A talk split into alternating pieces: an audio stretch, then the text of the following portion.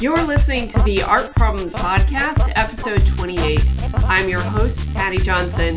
This is the podcast where we talk about how to get more shows, grants, and residencies. And in this episode of Art Problems, we are going to talk about the theme of defining success. And I have asked Eric LoPresti to talk with me, an artist who is based in New York City. And I asked him here because I feel like he is exceptionally good at recognizing not just his success, but the success of others. Eric, welcome to the show. Hi, Patty. Thanks for having me. Thanks so much for coming. One of the things that I wanted to mention to everyone is that one of the reasons that I feel like I can say that you're so good at recognizing your success and that of others is because I shared a studio with you for three years and we were neighbors. So uh, we know each other quite well.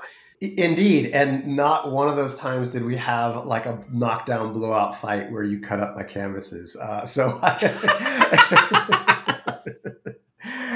Patty, it's it's such a pleasure, and and I also, um, given the theme of this uh, episode, you know, want to acknowledge your success with uh, Workshop and just all the things that you're constantly doing. I'm always very impressed with your entrepreneurial spirit. Just a real pleasure to watch. Oh, well, thank you so much. Now, the first thing that I wanted to ask you and just get this out of the way, because I think it's in my mind, it's almost like an elephant in the room, which is you work in the art world, you know how fucked up it is. How have you managed such an optimistic and positive disposition given the conditions of the industry?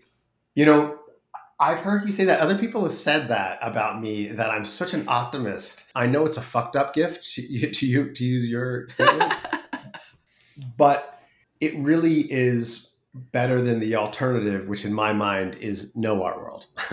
okay, okay, I know that's a low bar. Also, I'll, I'll, just get this elephant out of the way too, which is that I have a second career in tech. Therefore, I, I guess I can represent a pretty interdisciplinary view of business. And the art world is business, and compared to the tech business, yeah, it, it's arguably a lot weirder.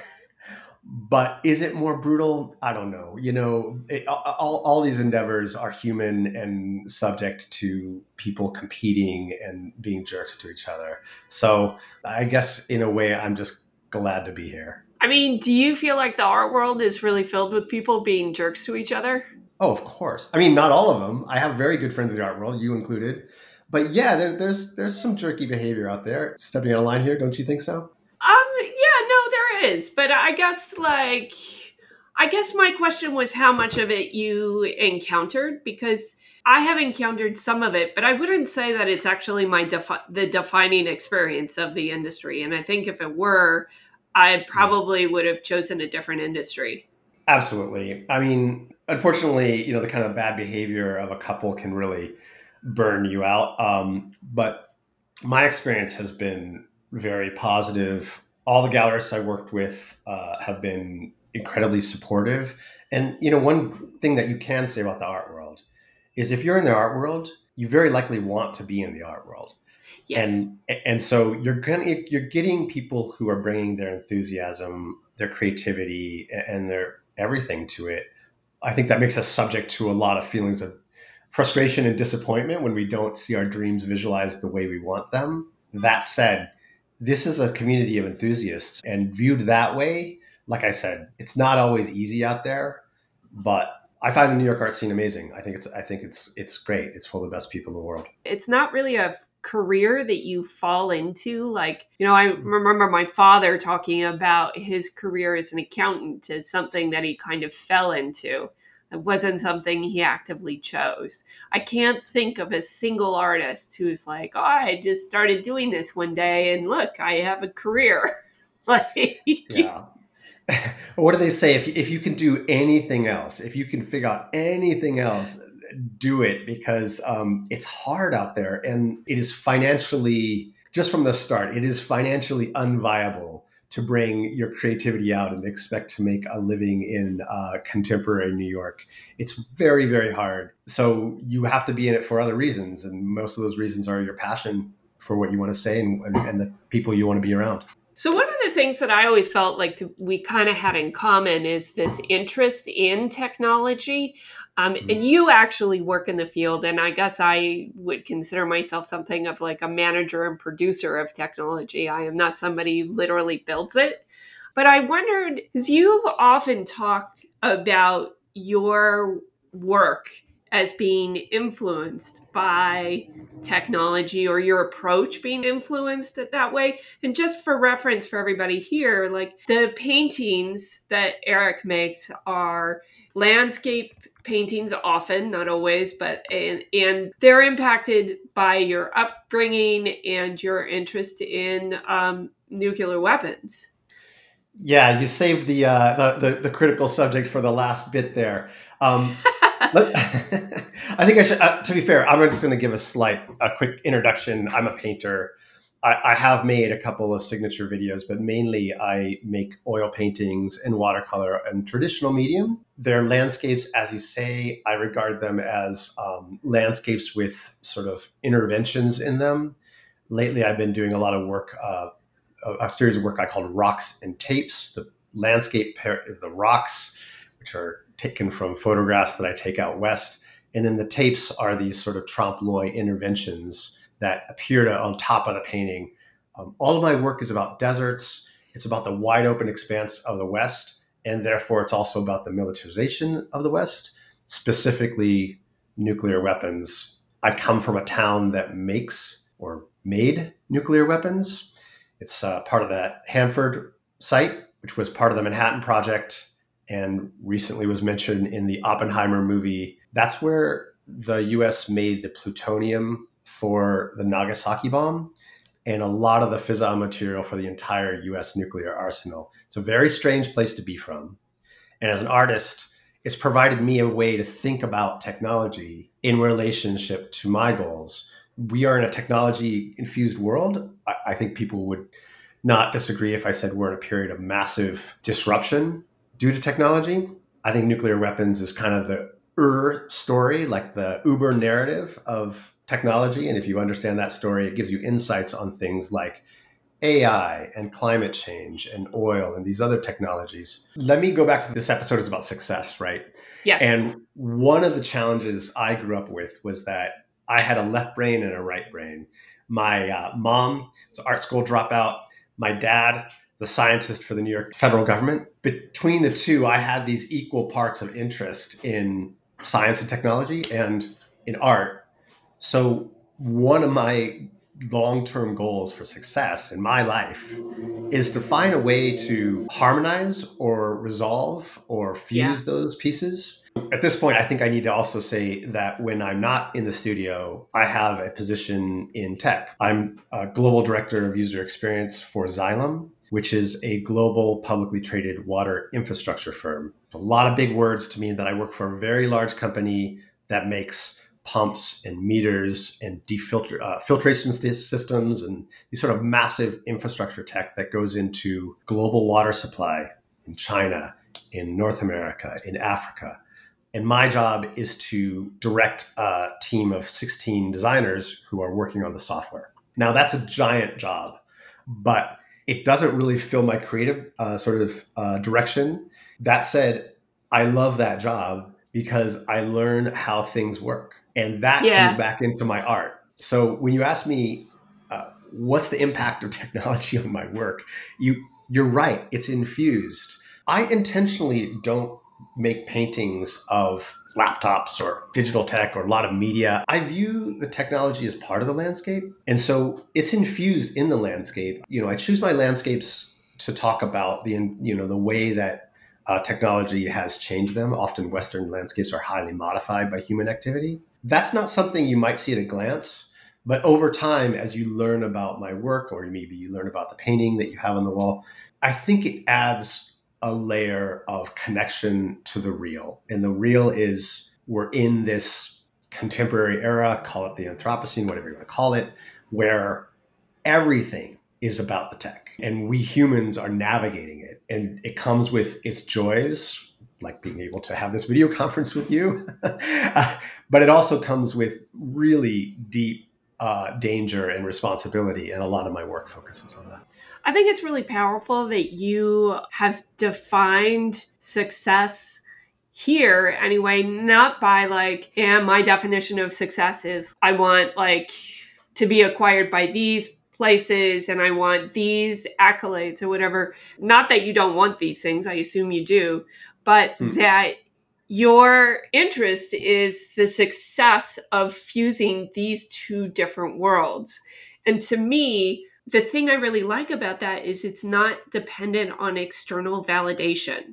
I love what you're saying, and I hope to live up to that uh, that goal because because uh, um, as we'll talk about, I think more, external validation is fleeting. If one can find that mettle in yourself, that center where you're like, oh, this is what I'm about, that's the guidance through turbulent career. And by the way, a career in tech could be every bit as turbulent as a career in art. I absolutely aspire towards that. Do i succeed you know wait a couple days and i'll be in the uh, pit of despair with everyone else? You know what i mean? Like it, it, this this uh, veneer of optimism uh, i think it's partly that i try to project on the world what i want. It's not always how i feel. I do hope to fuse those things and one more thing which is that i'm into my careers right i'm living through my life and at some point i started asking myself like what do i have here? What do I have to offer? Who are the artists that I'm comparing myself to, and am I like them? And I think the answer is a lot of times no, because I have these two very different sides of myself that I've developed very strongly, and I regard myself as kind of like a half and half interdisciplinary person. That's not incredibly common. There are definitely people who do it, and you know, there are people who have three careers. But I think that interdisciplinary nature is part of what I bring to the table because it gives me a different point of view on being, let's say, a painter. Being, as you said, the ultimate painter's painter, you know, that's probably for another artist. My goal is to be, you know, what I am, whether this the kind of two-sided uh, tech and art, uh, a person who can really put forth, hopefully, unique point of view. Right. Now, I think one thing that I'm sort of navigating here, and we'll like you'll have to bear with me as I talk it yeah, talk it through is that I think like you know there's one kind of defining success right this these are the parameters of your art and like what you want to achieve but that is not necessarily divorced from hey I'd like people to see this work right? Like yeah. I'm doing this work, I'm not doing it just for my own validation. Like I think I have something to add to the conversation. And this is a conversation that I want to have. I have something, conversation I want to create. And so I'm wondering, I think this was a while ago that we were talking about this, maybe a year and a half, two years ago. But I, I feel like at one point you said that you made a shift in your art, like in the way that you approached your art career to me, it sort of sounded like the shift was I'm going to professionalize. I'm going to get my artist statement together. I'm going to get these things together. And you said that when you did that, you found that things shifted for you in terms of opportunities. And so I wondered if you could talk about that a little bit with people because to me, that feels very profound. I was having a struggle of getting my work shown and recognized. I recognized myself, I knew that was part of being an artist. That yes, part of being the artist is being in the studio and making things, but I, I felt a very strong strongly that like it's partly it's interacting with my community and what do you have to offer as an artist what do you bring you lead with your work if you want to lead with your personality you should become a talk show host um, if you want to you know if you want to lead with your intellectual acumen you should become an academic but as an artist, we lead with the work. And for me, the work's paintings. That comes from my own internal process. That's the part that I wanted to, you know, have have seen and frankly find platforms to show. The shift you're talking about, I basically looked at it from the other point of view of someone who is a consumer of my work or a viewer of my work, from a collector, from a you know enthusiast, from a gallerist, from an institution, what do they see? What do they see in Eric LoPresti? Why would they want me? that was the shift. it was painful. It's still painful. Um, you know, people don't always see in me what I want, what I want them to see. But I felt like at very least I can make a better case for myself. So I started thinking about beyond the resumes and the websites and stuff like that. What is the proposition I'm bringing to the table here as an artist, as a landscape painter, as someone who has a background in tech but is interested in aesthetics and very deeply involved in color and these big issues? What does Eric LoPresti have to offer? So basically, what you're saying is that you took control of your story or like the the things that you wanted to communicate and you became more of an active participant in that and prior were you not doing that like what i just want to get to the like core shift mm-hmm. here well prior i wasn't really aware of how people were viewing me and when i was i was confused by it the confusion stems from a place we all know, which is the myth of an artist. How do you become an artist? Well, you know, if you ever heard the the stories about Pablo Picasso, you know, he was an artist when he was like a little kid, and he was so good that his uh, his father, who was an artist, says, "Oh, Pablo, you, these cardboard cutouts you're making is so amazing. I put down my brushes. I'm never going to paint again. You are the master. And Pablo Picasso was born.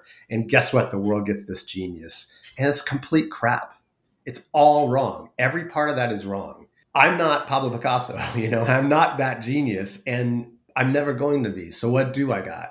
Well, I think I have some good ideas. And if I could put them together in a way, a, a show or presentation that viewers are going to uh, you know see some value in. If they're going to see oh that that's an interesting narrative across there that's an interesting color story uh, that's just an interesting way to look at things then yeah I, am doing my job. What i'm again trying to get away from this idea of a lone solitary genius I, am just not that. And therefore well, i think nobody I, is right? Yeah of course not. Of course not well, so maybe, maybe actually, I've, I think I've met a couple where I'm like, yeah, that's a genius. But you know, those geniuses require someone to curate them in. You know, there are famous examples of artists who, uh, Van Gogh, who you know, genius, but it required his brother-in-law and sister-in-law. I think you know, brought him to fame. Well, you need that editor in there. You need someone to tell that story, to make that context, to provide that platform. I, I try to provide some of that myself. So, are you saying that in order to uh, kind of build a, a, narrative and build a story and, and build a career, you need collaborators? Oh, absolutely. Yes.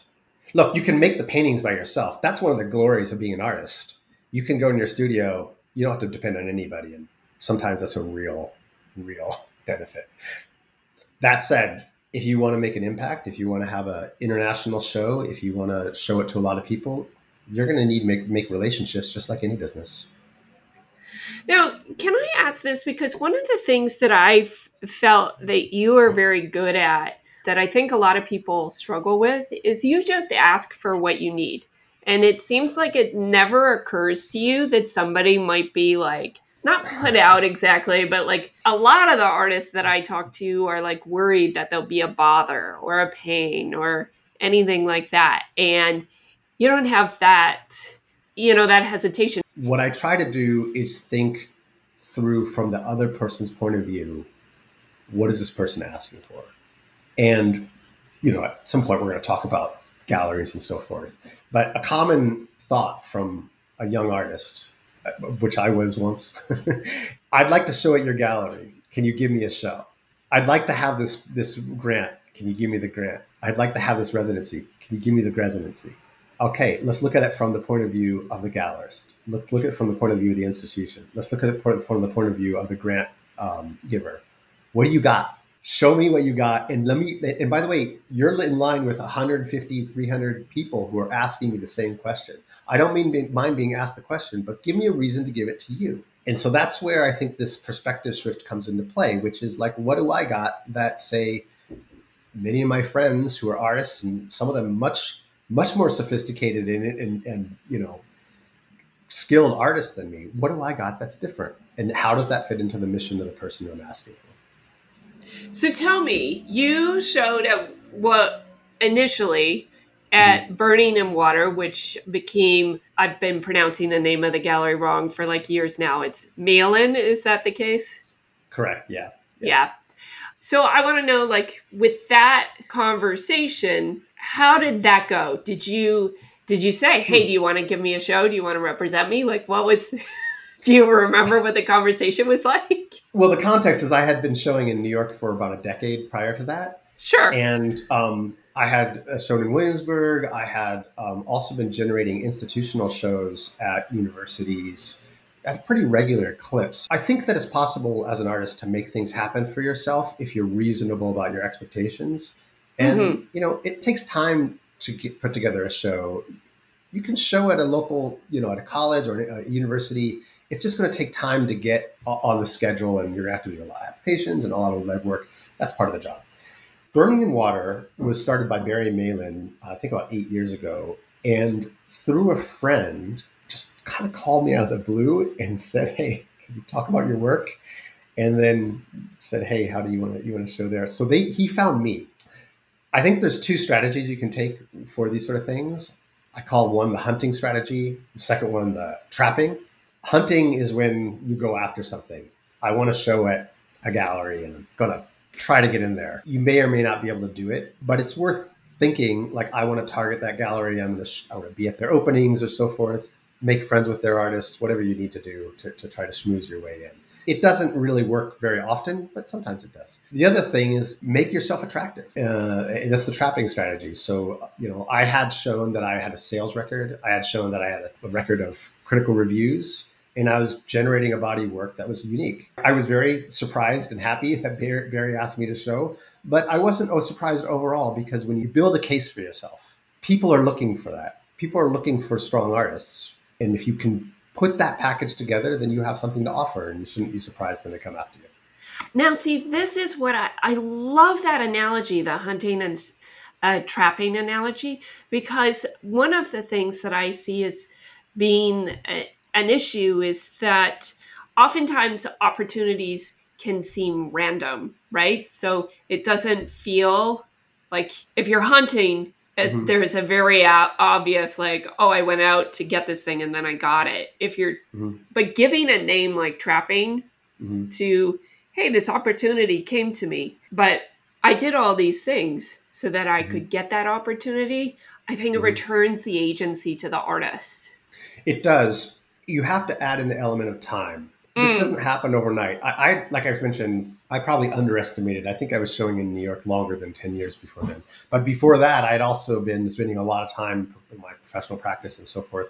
These things take time and effort and skill. You need to learn how to put yourself out there in a way that makes sense. That's where workshop comes into play. You're very good about saying, okay, this is a good way to present yourself. This is a place where you could improve as an artist, you're not born innately with an understanding of exactly how to present yourself in the perfect way. Yeah. It, it, pays to have people, and I'm all for hiring people, coaches, advisors, any any way you can get help. Trade with friends, ask your neighbor, get their perspective on what you're doing, and use that to improve your professional practice. Even if you are born a Picasso or a genius, uh, you know you're still not going to know exactly how to navigate the treacherous art world. So get help, form allies. So one of the things I wanted to talk to you about, like this sort of brings up a, a question that I had because I think the conditions of visibility have changed a lot in the art world. And I feel like everybody is experiencing this, but you had an experience recently where you were showing in Japan. You had a lot of institutional support, but it was during the pandemic and you felt like you didn't have the visibility from the US that you might like. And I wondered if you could talk about that a little bit because I did feel like that kind of that falls under the umbrella of success too, right? Like because we talked earlier about having the framework and the conditions of the work itself being part of the success and then it's also the success of being able to share it. Yep. I'd like to tell this story um, from beginning to end, if you'll give me a second, because I think it's a good example. I'm incredibly proud of the way it turned out. I'm referring to a show in Japan in 2022 called Center Surround with Koki Arts Gallery in Tokyo. The way that show happened is kind of a story about five years, but I think also might provide a little insight about how I go about trying to get my own version of success and where I fail and where things don't work out. But okay, five years ago, I made a video piece that came out of an inspiration. I was wondering how to talk about nuclear weapons. You mentioned that's one of my themes. It's a very dark topic and involves a number that I was curious about. How many nuclear weapons had been exploded in history? I found the number was like 2,472. It's a weird number because it's like big, but maybe it's not big enough, or the, the scale of it broke my brain. So I thought I really wanted to mm. humanize it. I didn't want to see it as a statistic. I wanted to feel what what does it mean to explode close to 2,000 atomic bombs? Each one of these things could destroy a city. Level of apocalypse uh, escapes my. It just blew my mind. So I decided I would use video. I never made a video before. I also drew from my experience in martial arts. So I, I have 30 years in Aikido. It's a Japanese martial art. And for some reason, I had this inspiration that I should take Aikido break falls to represent each one of the um, nuclear explosions. A break so a break fall, of, yeah. what is it? I, I, when you get thrown onto the ground violently and you hear a large slap, that's a break fall. Okay. And it's it's something you're trained to do in many martial arts and in Aikido specifically. You take it on a mat and it's often um, the throw is sort of stylized, but the fall is real. So it's very physical. 2,472 break falls. That is a lot of falls. And I decided I would get together a team of my martial arts compatriots, not necessarily artists, um, but very generous volunteers to take those 2,000 falls. And, and I did a video of us performing basically a freestyle randori where we by turns took all these falls. It took three hours. It's an excruciatingly long, very physical video, which you can feel because everyone is sweating like crazy and, and it's difficult. So I made this video. Um, it's two channels. On one channel is the Aikido video, and the second channel is the name and date of every nuclear weapon exploded in history. And it's on a color field, and where the color changes for each bomb. So it's a little bit of a, a staccato. Every seven seconds, you hear the break fall, and every seven seconds you hear like another fall. Seven on average. Very unique piece. No ideas where to show it. Certainly, it wasn't something you're going to just like put on your kitchen wall. So what I, I, wasn't really sure what to do about it, but it started getting attention. It was shown at um, New Mexico State University. It was shown at Fridman Gallery as part of their New Ear Festival, and then uh, I was approached by the Carnegie uh, Corporation of New York about including it into a conference here and then taking it internationally. And they gave me a grant. And they said, here's X amount of money. Take it internationally. This is a very interesting way to look at this, this global challenge. And where do you want to go? And I said, it's about nuclear weapons. There's there's really only one place to go. It's got to go to Japan. At which point, phone got very quiet because Japan is a very different culture and they have a very different view on nuclear weapons. I'm an American. I was literally grew up in a town that made the stuff that exploded over Japanese cities in 1945.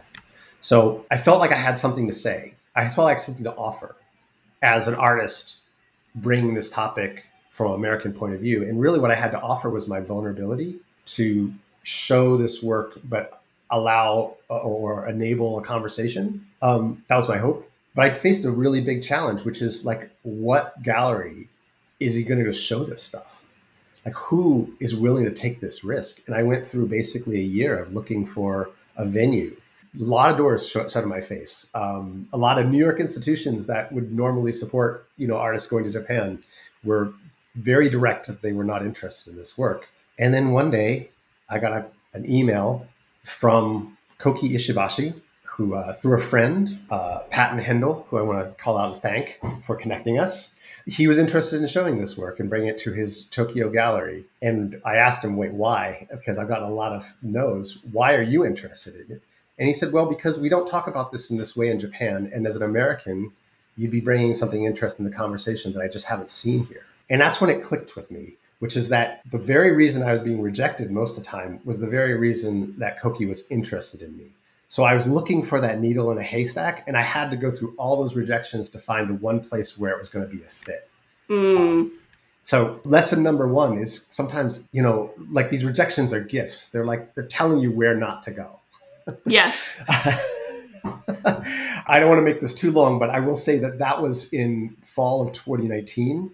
So when we scheduled the show, it was originally scheduled for August of 2020, but of course COVID hit, and so then we had a, a logistical problem of like, well, now we can't travel. So we have to delay the show one year. We had to delay the show a second year. Is the grant even valid? Can we make this stuff happen? I ended up uh, doing it last fall, August 2022.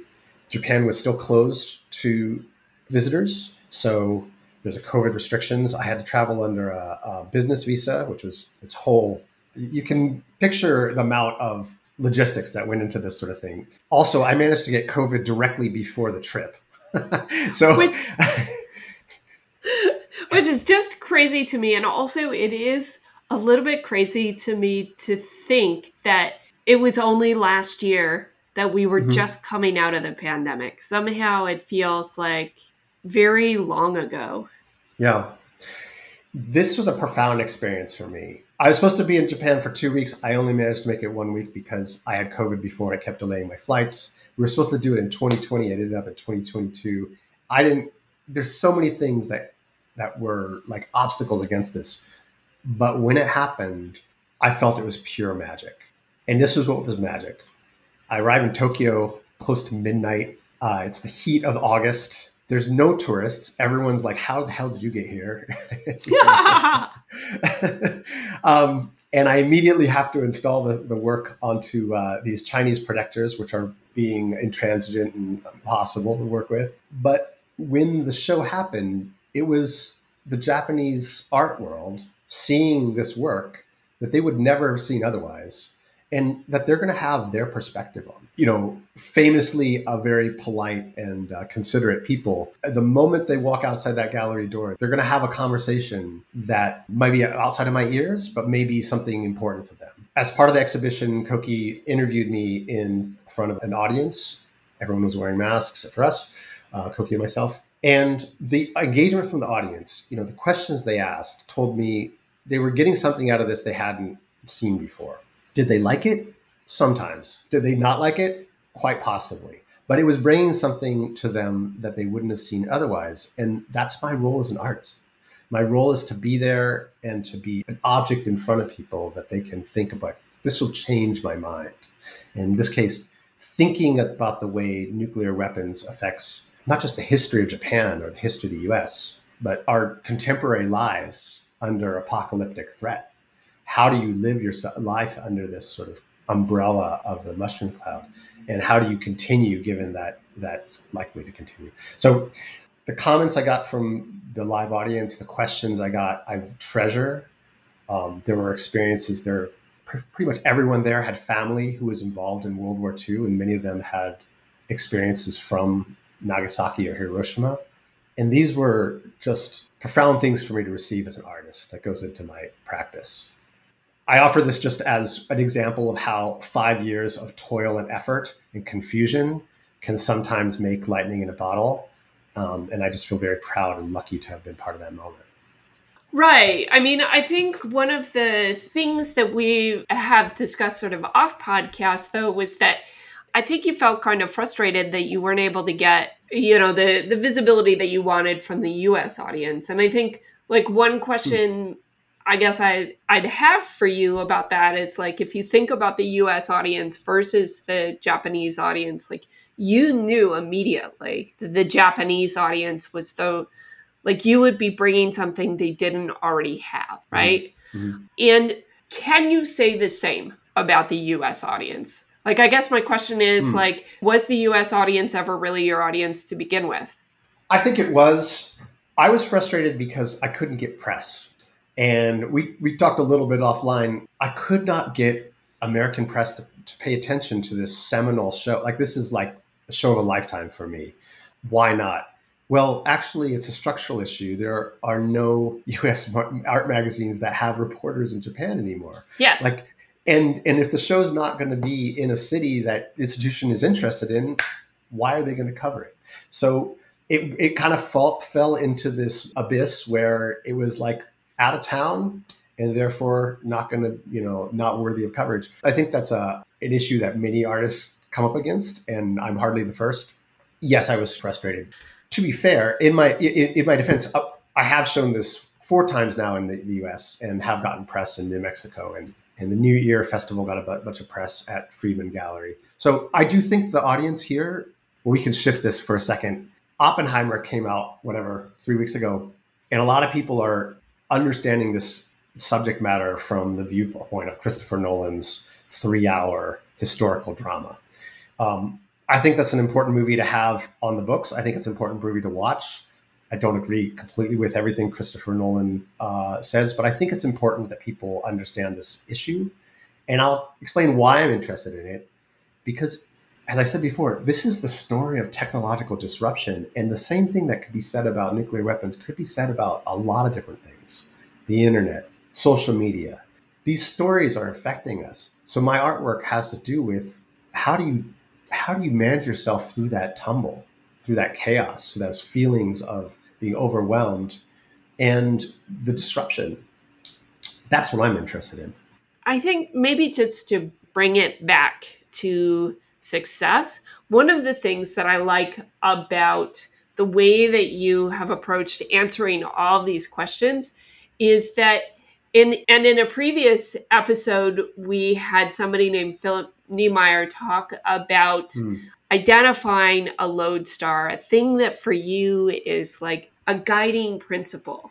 And throughout this interview, even when challenged, you have always brought things back to your particular viewpoint, the things that your kind of negotiation of the technology and art and the contradictions within them.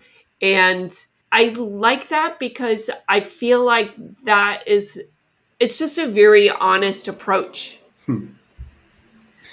As an artist, look, there's an argument that we we're kind of uh, we're kind of under uh, resourced. You know, we don't bring a lot of world changing ability. We we don't, we can't build a bridge. uh, we can't build a water filtration station. Uh, we can't fix a pipe. What we bring is our point of view and it's going to be on an on a object, be it a painting or a sculpture or an NFT or or a performance, you know, something happening in the world. But it's going to be about our viewers, and we are a viewer ourselves. What do we bring? We bring a point of view. We bring a way of looking at the world. I have a lot of interest and engagement in talking to people and artists. These things make a difference. And so for people who are trying to figure out your path, part of it, part of the job is identifying, I think, what you're not so good at. And part of it is identifying what you are good at and what separates you from other people. Like, what is the perspective? And like, where is that perspective needed? And I feel like you have done an exceptional job at that and the reason I wanted to have you on the podcast was because I felt like you also would have a way of sort of looking at things that might be unique and valuable to people. So I want to thank you, Eric, for coming on the mm. podcast. Well, thank you, Patty. Thank you for listening. If you like the show, please leave a review and share it with a friend. It really helps get that valuable information out to more artists just like you. You can find all of the names and the links that we reference in this conversation at workshop.art slash podcast.